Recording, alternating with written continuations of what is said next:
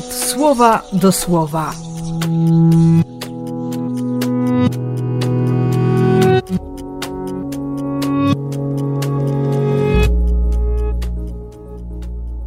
Osiemnasty maja, czwartek.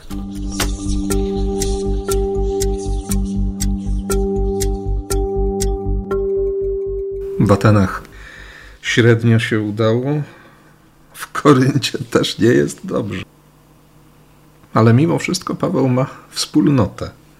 Zanim jeszcze dotrze Tymoteusz i Sylas, Paweł poznaje katechistów, Akwilę i jego żonę Pryscylę.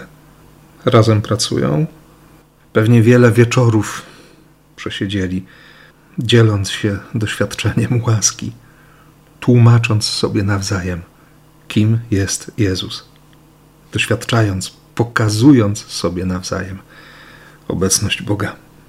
Kiedy Paweł rezygnuje z głoszenia dobrej nowiny Żydom i bardzo jasno im to oznajmia, a jeszcze konkretniej pokazuje to wyjściem z synagogi i wejściem do domu, który był obok, do człowieka Tycjusza Justusa, który czcił Boga, ale nie był Żydem. To postępowanie Pawła nie pozostaje bez echa. Nawraca się m.in. Kryspus, który jest przełożonym tej synagogi. Ludzie przyjmują chrzest, deklarują wiarę. Bóg daje łaskę. Nawet tam, gdzie, gdzie opór materii lub czynnika ludzkiego wydaje się być nie do przeskoczenia. No nie ma dla Boga rzeczy niemożliwych.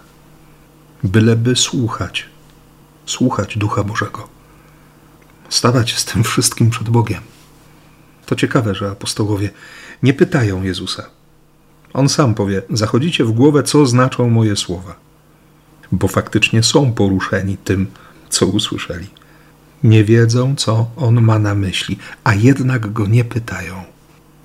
Wiem, że to słowo jest dziś dla mnie bardzo konkretnym wezwaniem i jednocześnie wyzwaniem, żeby, żeby pytać, żeby pytać Boga.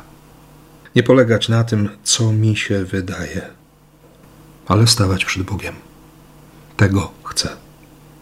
O to dziś proszę. Dla Ciebie też. I tego Ci bardzo życzę. I błogosławię.